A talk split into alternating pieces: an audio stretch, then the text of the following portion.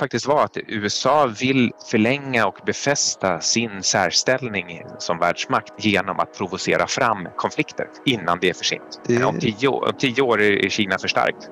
Det är mycket möjligt.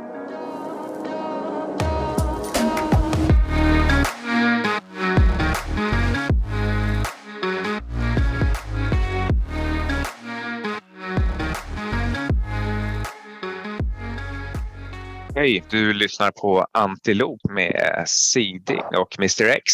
Mr X is back from holiday. Ja, vad, eh, vi spelar in det här den första september. Vi har precis lagt augusti bakom oss. Eh, vad kan man säga om det? Ja, det var, var ett rejält aktierally och sen eh, eh, föll det tillbaka lite grann precis på slutet när Fed blev, eller uppfattades mer hawkish. Men det, jag, jag tyckte inte att Fed var det minsta förvånande i sitt uttalande uttalande. Men här, som jag sa i senaste avsnittet så inflationen är ju ändå 8, faktiskt över 9 procent i Europa. Det är så kallat hög inflation och kräver normalt en, en mycket högre Fed Funds-ränta.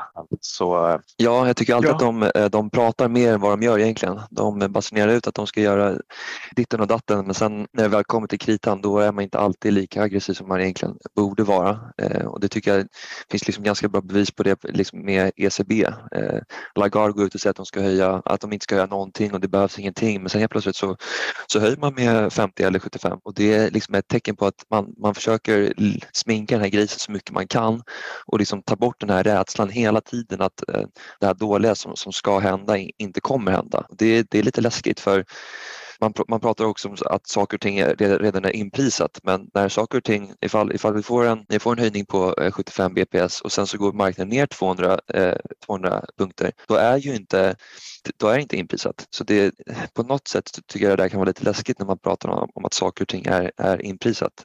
Men eh, idag ska vi bara dra en recap vad vi ska snacka om lite snabbt.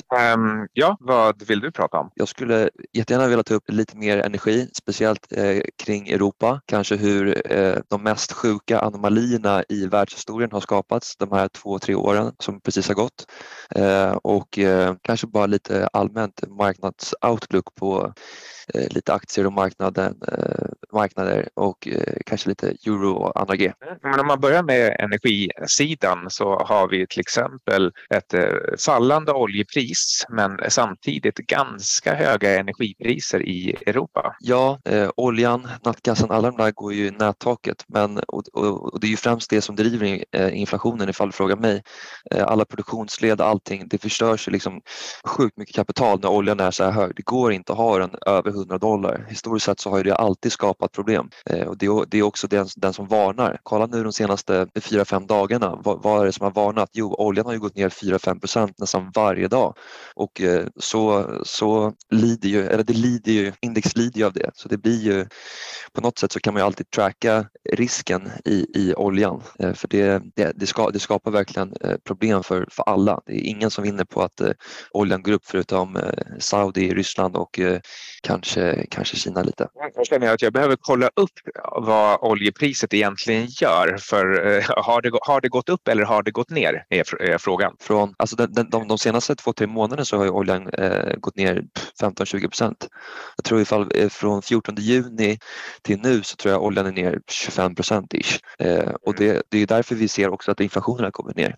Det, det är ju en, enbart på grund av, av, av oljan ifall du frågar mig. Och det är det som också är lite, lite jobbigt. Så här, ska vi Eh, det finns ju en ganska stor risk att vi bounce tillbaka och då, och då så här, alla som säger att inflationen har pikat, kommer, kommer den verkligen att pika? För det, menar, oljan kan ju lätt bounce upp till 115-110 eh, dollar och sen helt plötsligt så har vi en, en, annan datapunkt där inflationen kommer tillbaka och då kommer rädsla in tillbaka i marknaden för att då måste vi höja igen. A, a, varför det gick upp hela hela vet du, från eh, 20 juni till 18 augusti, det var ju, det var ju för att oljan kom ner och, och att inflationen faktiskt lättade, lättade. Men nu så finns ju liksom en risk på uppsidan igen att, att, det, kan, att, att det kan gå upp. Ja, alltså jag undrar om eh, eh oljepriset eh, egentligen eh, påverkar Fed överhuvudtaget. Eh, jag, jag, tror eh, det, det, är så mycket eftersläpningseffekter här så att det, det, jag kan inte riktigt relatera oljan till aktiemarknaden eh, eller till Feds nyttofunktion. Jag tror att vad, vad Fed tittar på det är någon slags eh, vad är det för underliggande inflationsförväntningar och, och eh, kärninflationstryck. Eh, så, så, så Fed funderar över har vi nu skapat en impuls där det finns ett tryck uppåt på löner och priset på egentligen alla normala varor. Eh, eh, och sen kanske, kanske finns det en, liksom en liten, liten komponent också av att om, om oljepriset verkar trenda uppåt systematiskt, då ser Fed också att det här kan ge ytterligare tryck uppåt på just inflationsförväntningarna och inflationsförväntningarna kan då ge en, en ihållande inflation och det är den de måste bekämpa. Eh, och då är det lite spännande att eh, vad, vad, Fed brukar göra det är att höja räntan, sin Fed funds-ränta då, till den är högre än konsumentprisindexinflationen. Eh, och, och, och, den är, ja, vi pratar inte PCE då utan CPI eh, och, och den är, var, var den 1,1 procent i USA senast. Eh, då ska man alltså höja Fed funds till över 8 procent ifall det skulle vara idag. Ja, så tycker jag egentligen det är lite konstigt eh, när man tänker efter. För visst, alltså, du, har en, du har den sjukaste anomalin i, i historien egentligen på liksom hur, hur länge som helst.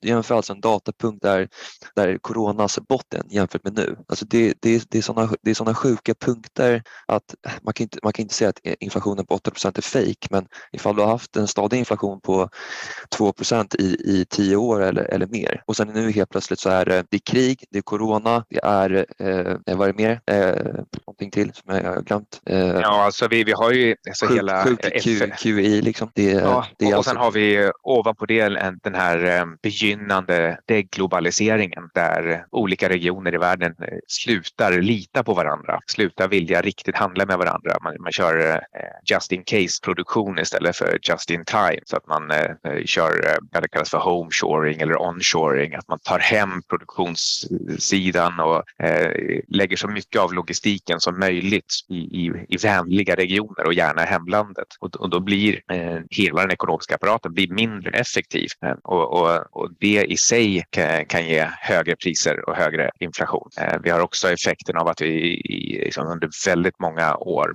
flera årtionden, har fått eh, eh, minskat inflationstryck av billig arbetskraft från Asien och, och, nu minskar man det också. Eh, så, så, så det, här, det här innebär ju ett inflationstryck också, ehm, men det är lite mer systematiskt och ihållande, just de punkterna. Men, men visst, just nu så verkar de eh, lite chockartat samtidigt med de här andra ehm, eh, helt ohörda faktorerna som kommer samtidigt. Det är turbulent, det är sjukt stor volla. Det är, jag tycker att det är rätt svårt att ta in och liksom befatta något riktigt beslut men jag skulle ändå liksom vilja ponera på att det känns som att varenda, varenda gång jag kommer på den här podden så är jag alltid extremt bullish men, men eh, det känns verkligen som att ifall man zoomar ut ur det hela så är det, det är fortfarande väldigt eh, bra att köpa här skulle jag kunna säga fast man, vissa kanske ser en nedsida på liksom 20-40 procent till ner så skulle jag ändå inte våga stå utanför när, när det väl går upp och just här så tycker jag att det ser ganska bra ut. Sen det där när du sa med arbetslöshet, eller inte arbetslösheten men hela Arbetskraft.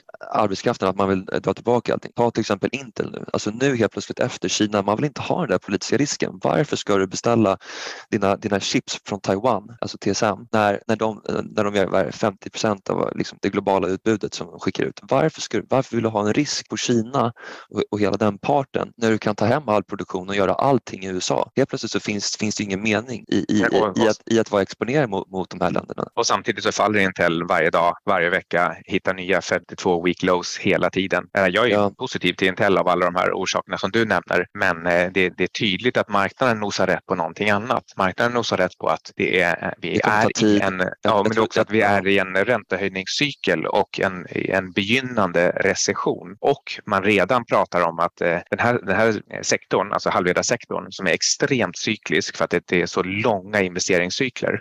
Du ska planera de här fabrikerna som kostar många tiotals miljarder styck. Eh, det tar flera år att bygga en sån eh, och det gör att nu har man hamnat i en total liksom, supply glut. Det, det finns alldeles för mycket halvledare. Eh, och, och, Jag tror också att man, att man, pri, att man eller prisar in men att man tänker på hela alltså omsättningen. Det där bolaget ska ju ställa om från att vara, göra datorer och allt det där till att faktiskt tillverka chippen och göra hela produktionen själva.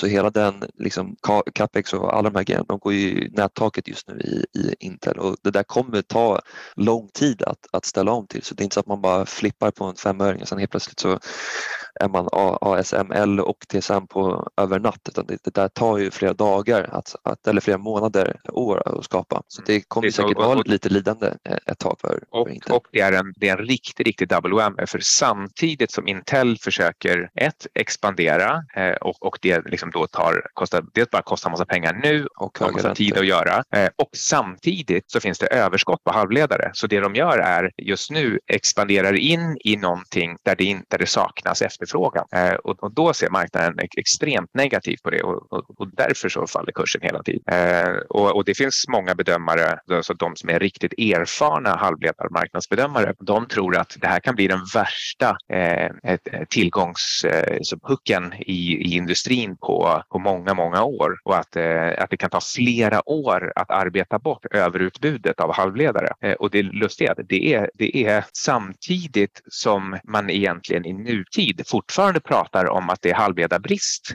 och komponent, alltså det saknas komponenter i, i flera sektorer. Men, men i, halvledar, i halvledarsammanhang så pratar man om att eh, det finns alldeles, alldeles för mycket tillgång. Eh, så, så det, det, är som vanligt med finansbranschen. Eh, det är massa eftersläpningscykler Eh, och, och tvärtom analys som eh, ja, det, kan, det kan förvirra eh, vem som helst. Men när vi pratar om, om olja så, så vet jag knappt eh, när du säger om, om oljan har gått, gått upp eller ner eh, och, och, och huruvida det är positivt eller negativt egentligen. För när, när oljan går upp, eh, det är en positiv signal på att det finns bra efterfrågan eller möjligen en negativ signal på att det saknas utbud. Eh, men, men, och, och, och det många är rädda för nu till exempel, det är att vi ska gå in i en recession och att det ska dra ner oljepriset för att det, det, det blir minskad efterfrågan och då kommer det vara dåligt för till exempel eh, oljeproducenterna. Men samtidigt så är det kanske en liten positiv impuls eh, neråt för, för inflationen och då kanske, kanske man kan få det till att Fed eh, inte behöver vara så himla aggressiva i, i räntehöjningarna. Men, eh... ja, det, är, det är sjukt förvirrande för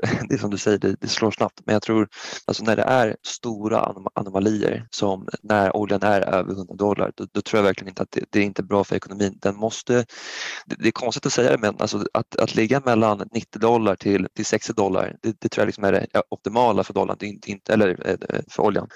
Eh, och det, det, är också en annan grej, alltså dollar, TLT och eh, vad sa jag, olja, dollar och TLT. Alla, alla de där grejerna kan inte gå upp samtidigt. Alltså det, det, det går inte. Så någon av de där måste ju fallera och komma tillbaka. Eller, eller gå upp. Säg, säg att TLT går upp, dollar går ner och sen olja håller sig i mitten. Det, det skulle väl typ vara, vara det optimala ifall, ifall du frågar mig. Men just nu så är det, det är inte alls så. Det är liksom stora diskrepanser som, som inte alls utspelar sig.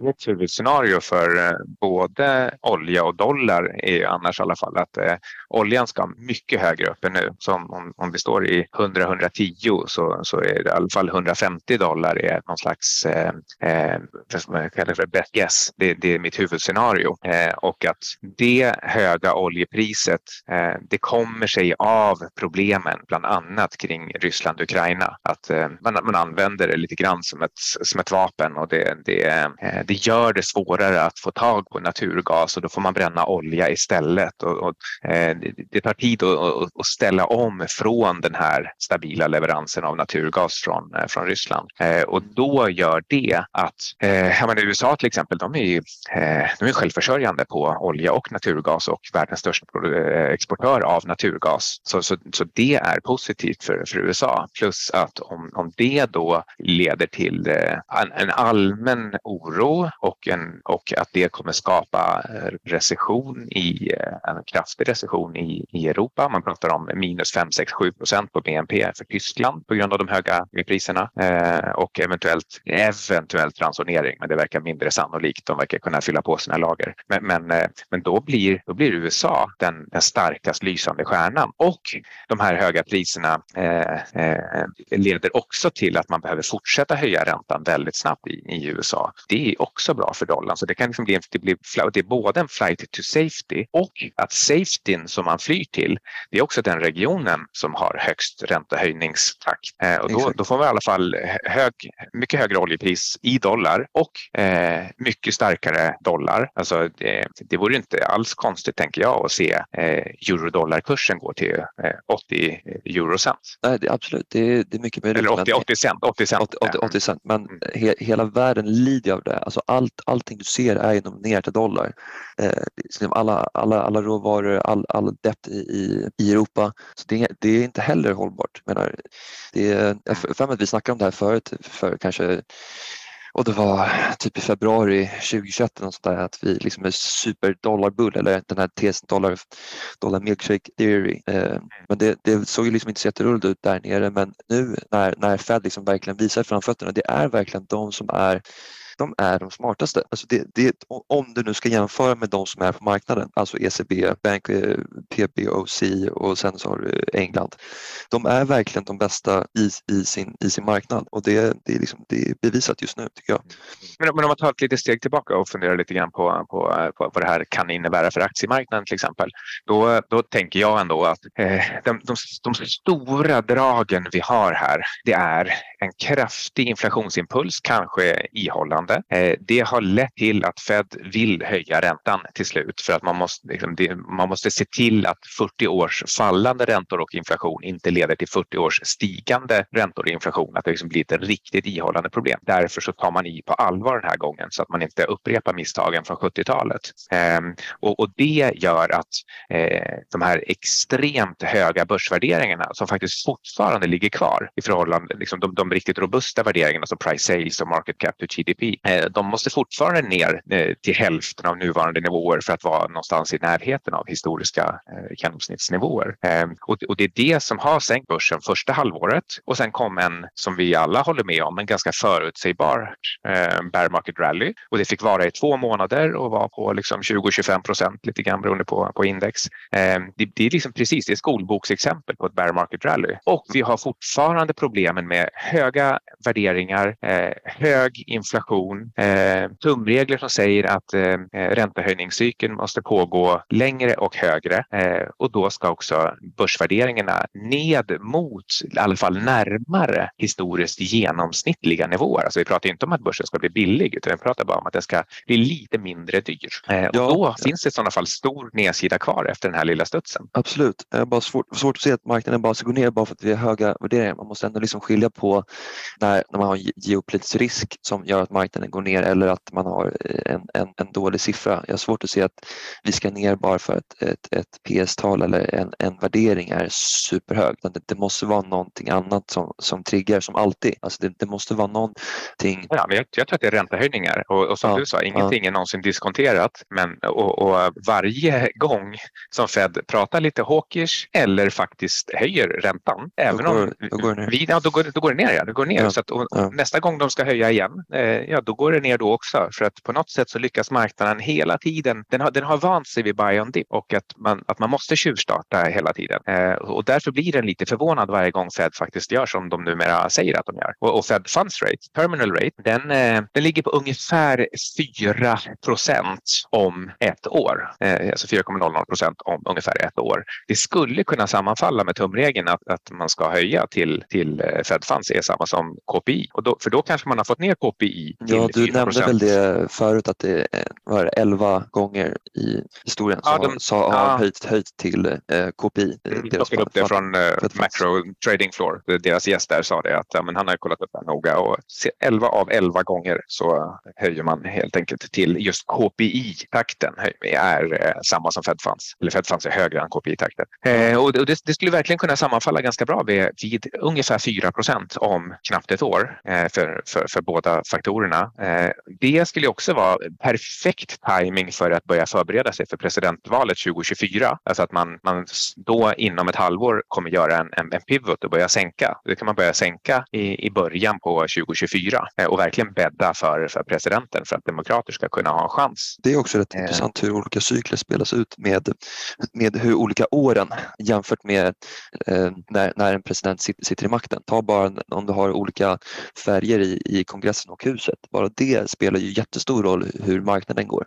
Ifall det är mer ståndaktigt eller, eller mer par, paraktigt. Alltså det, hela den cykeln får man inte heller glömma. Att, att, att, det är, att det är oftast, oftast mellan, om det är första året till, till andra året, det är då nästan alla krig har hänt och det är då mm. alla tråkiga, tråkiga grejer händer. Medan det tredje och fjärde året, då är det verkligen, det, det är liksom, man florerar ut, det är, det är trevligt. Mm. Ja precis, första året då har man ju nyss vunnit och är liksom det starkaste man kan vara. Man behöver inte fundera på att man ska bli återvald utan då är det bättre att nu, nu har man chansen att göra något riktigt kraftfullt och visa att man är, att man är presidentiell. Eh, men medan eh, eh sista året, ja, då, ska man, eh, då ska man kratta inför omval i alla fall om man bara har suttit en period. Om man suttit två perioder så behöver man inte göra det. Då kan man satsa istället på, på, få fredspris eller eh, eh ja, börja bygga upp sin föreläsningsturné. Och här emellan, eh, alltså mellanperiodsvalen som vi har nu i november, eh, det, eh, det är då bra eh, om det blir olika färg på de, på de, det, det ser olika... ju ut så kanske blir. DeSantis och, och Trump, de verkar kunna ta tillbaka eh, åtminstone en, en variabel där. Men eh, sen får man inte glömma heller att, att det är faktiskt några grejer som skiljer sig från, från kommande eh, kriser så att kalla sig. Liksom, vi har en, ändå en industriell produktion, vi har en total non-far payroll, vi har en real personal income, vi har employment, household, manufacturing. Alla de här grejerna är på all time high och det har de aldrig varit i, i i förestående kriser. Så det är ändå, det finns rätt mycket som skiljer sig men så är det ju alltid. Mm. Så det kommer fortfarande tillbaka liksom att det, man kanske ändå ska vara lite mer öppensinnad och inte tro eh, att, att vi ska ner liksom 40-30 procent till utan att det, det kanske vänder just nu och sen så går vi upp till säg S&P runt 4400 eller 4300. Det är, är, inte orimligt. Nej, absolut inte. Och tittar man till exempel på eh, jämförelsen år 2000, eh, då hade vi ett egentligen liknande läge. Först gick man upp till år 2000-skiftet till en, liksom en helt extrem bullmarknadstopp. Man tror alla pratar om nytt paradigm och sen kraschar man ihop eh, första halvåret år 2000 men sen studsar man tillbaka igen och satte ju faktiskt nytt all time high någonstans i september år 2000. Eh, inte för alla index men för ett, i alla fall för, jag tror för Dow Jones. Eh, medan Nasdaq nådde inte riktigt men nästan ända upp till en ny topp i september. Det blev då liksom en, en, en, en slags klassisk dubbeltopp eh, där bear market rally var liksom ovanligt stort. Så stort att man trodde att det här är ju faktiskt en egen, ett eget bull market i sig självt. Eh, det är vad som skulle kunna hända om man, om man gick upp till precis under den gamla toppen igen. Och den var på 4400 sa du i Standard Poor? Eh, nej, jag, tror den ligger på 4700 eller där någonstans. Ja, Okej, okay, okay, men säg 4700. Säg att man går till 4600 eh, och därefter börjar det riktiga raset. Alltså det, det här som ska bli liksom det, det episka raset att vara moden till alla ras. Men vi, vi, vi, vi grindar ner liksom i, i två, tre år. Det, det är bara liksom depression mm. All over again. Mm. Ja, och, och, men, men då är frågan om, om man tänker sig att det ändå är slutstationen. Vågar man satsa på att det faktiskt blir ett sånt egentligen i grunden omotiverat rally så högt upp? Eller ska man tänka att nej, men det, här, det, det här är ändå lite mer, eh, vi har redan slagit hål på de, de mest positiva, de, mest, liksom, de som mest snackar om nytt paradigm eh, och därför så blir det istället bara det här standardrallyt som precis har lämnat bakom oss. Eh, för, för jag, jag, jag återkommer hela tiden ändå till att eh, vi har en räntehöjningscykel cykel och vi har det samtidigt med eh, en energikris som, som leder till recession. Så vi får högre räntor och högre energipriser och recession och, och Fed kan inte stoppa för vi har en, en, en så tuff inflationsimpuls och den blir dessutom till och med lite värre av att energikrisen gör att vi fortsätter att få höga priser, alltså en, ytterligare liksom, höga prisimpulser trots en recession. Så att vi, liksom, när man får en, en begynnande recession samtidigt med höga energi energipriser, då blir recessionen ännu värre samtidigt som inflationen blir värre. Man får verkligen en, en stagflation eh, och, och, och, då kan Fed inte stoppa. Och det beror bland annat på, eh, för att använda lite av dina, dina uttryck, att vi, vi, vi har en slags episk situation här där saker, vissa storheter är helt annorlunda än man har sett förut. Eh, och, och, och det beror på att man har tagit i så mycket under så extremt lång tid att nu blir man tvungen att ta i extremt mycket åt andra hållet. Och då ja, tror jag Fed gör det tills de, tills det blir så illa att de verkligen tvingas göra en pivot. Men jag tror man väntar med den pivoten till man är fullständigt liksom, intvingad i duvhörnet. Ja, vi, vi är nära, det är absolut, men jag tror inte att vi är, är nära på att gå, gå i väggen. Jag tror fortfarande att det finns lite kvar på uppsidan att hämta. Mm. Sen får man bara vara sjukt selektiv. Man behöver inte köpa grejer som har liksom PS 100. Alltså det finns ju en skara som är, eh, finns fortfarande fina case där ute som alltid. Eh. Ja, men det är lite, här tycker jag också är lite, det är en, en konstig situation. Vi har halvledarsektorn handlar liksom på P4 och, och oljesektorn, trots uppgångarna att, de, att eh, bolag som Conoco har återhämtat sig här igen på slutet, så handlar de ändå bara på cirka PE6.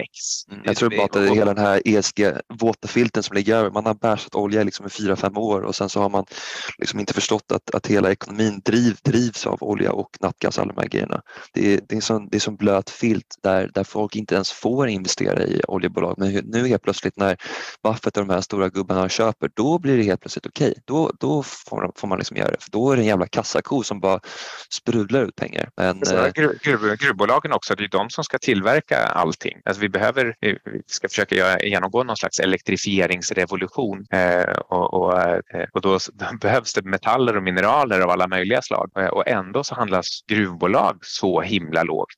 Ja, eh, det är lite roligt. Jag har en liten anekdot. Liksom hela, när Trump satt som president, jag är inget fan av, av Trump, men ibland så har han ganska bra poänger. Liksom det, hela han ponerade på liksom, det var att, att Tyskland, ni kan inte vara med i NATO och sen så samtidigt så ska, ska USA betala er, er säkerhet, men sen så ska ni betala Ryssland för, för er energi. Det var liksom det han sa, ni, ni, ni kan, liksom inte, ni kan inte göra sådär. Och nu helt plötsligt fyra, fem år senare så, så står man där med, med byxorna neddragna och är helt exponerad. Det, mm. det var ju verkligen eh, någonting som han gjorde bra, men också någonting som Tyskland gjorde dåligt. Ja, alltså Tysklands energimisstag, det är, det är så episkt och förutsägbart att man, eh, alltså, eh, det finns ju många eh, Merkel-anhängare som nu bara har vänt helt, eh, och, alltså icke-tyskar. Mm. Så förut tyckte jag att hon verkar smart och tar rätt beslut. Hon liksom, ja, dessutom har makten. Hon är verkligen kraftfull i det hon gör. Det har hon varit i, for, i, i, kraft av att just vara kompetent och fatta bra beslut. Och sen lyckas man helt sjabblar bort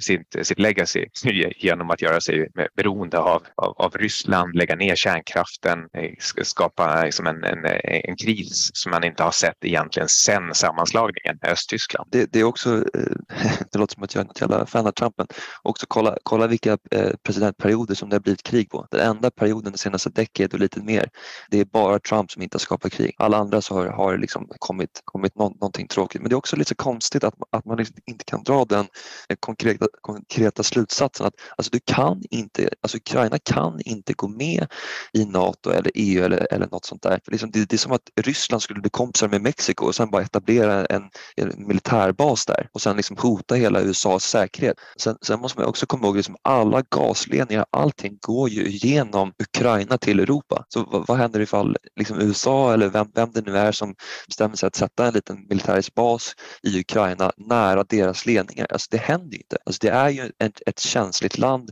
med historia som liksom gräver sig tillbaka flera hundra år tillbaka av, av krig. Så varför ska du hota deras, deras pengar för? Det är, så, det är så fruktansvärt dumt. Ja, det är så dumt då möjligen att eh, man förstår att det fanns en plan. Eh, det är lite som med Taiwan, ja. att, att, att, Nancy Pelosi åker dit. Hon är extremt erfaren och hon anses vara väl, ha bra kontakter och hon, hon har navigerat som talman i, liksom flera decennier. Det, det, det, hon är en oerhört kompetent politiker. När hon åker dit så har hon ju en plan eh, och sen har det åkt dit fler politiker från USA efter det, vilket antyder att hela USA har en plan i Taiwan och då tror jag att Nato och USA hade en plan med Ukraina också. Eh, och det här kan hänga ihop med Fourth Turning och New World Order. Att eh, innan Kina och Ryssland, innan Kina blir för starkt eller eh, ja, det är framförallt Kina, vad Ryssland är för någonting, det är lite konstigt. Ryssland är lite desperat också för att den är på väg att bli helt efter. Men, men det, det här kan faktiskt vara att USA vill förlänga och befästa sin särställning som världsmakt genom att provocera fram konflikter innan det är för sent.